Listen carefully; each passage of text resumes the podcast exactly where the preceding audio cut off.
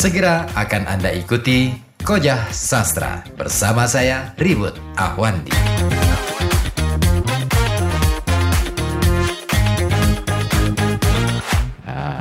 Ini menarik sebenarnya. Aku suka ini kalau sudah ngomong kayak gini nih. Artinya gini, ada problem-problem, ada kebuntuan-kebuntuan dari kalangan milenial ini. Sumbatan-sumbatan ketika mereka sebenarnya pingin sesuatu, tetapi mereka selalu terhadang oleh berbagai macam, bukan aturan ya, tetapi asumsi-asumsi yang sudah kadung diamini oleh generasi tua sebagai kebenaran.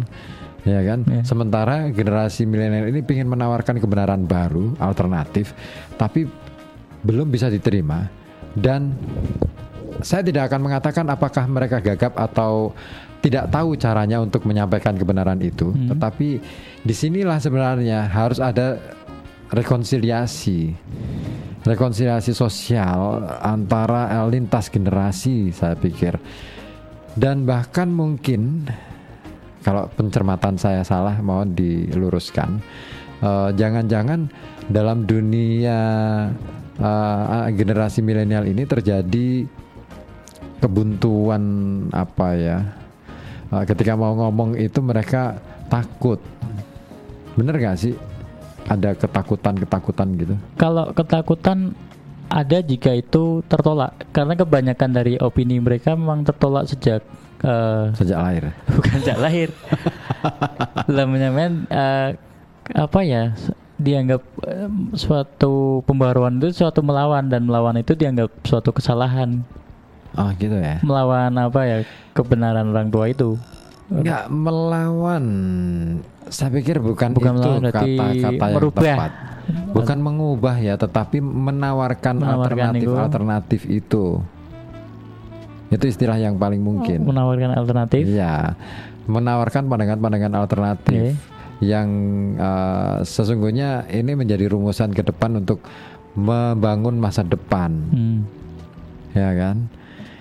Dan ya memang kalau saya melihat dalam dunia kampus sendiri kan juga begitu ya.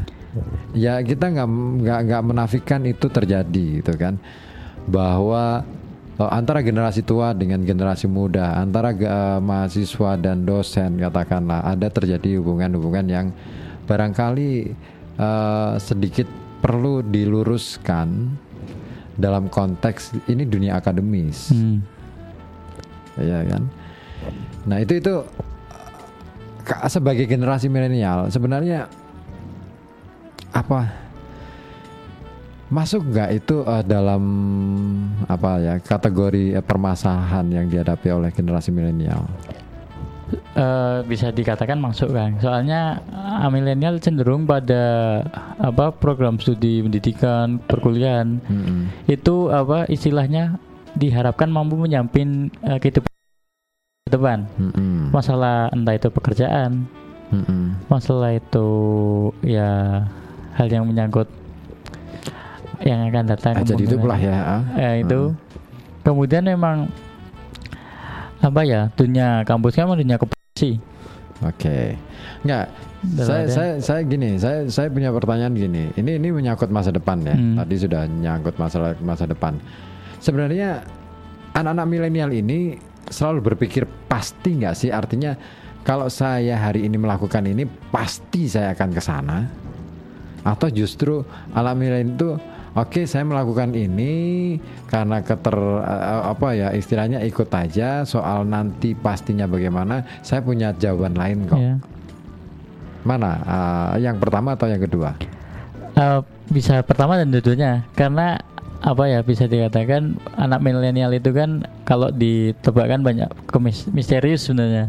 Misterius dalam artian diterka-terka kok jebul begini begitu. Betul, saya sering mengikuti itu dan susah untuk membacanya.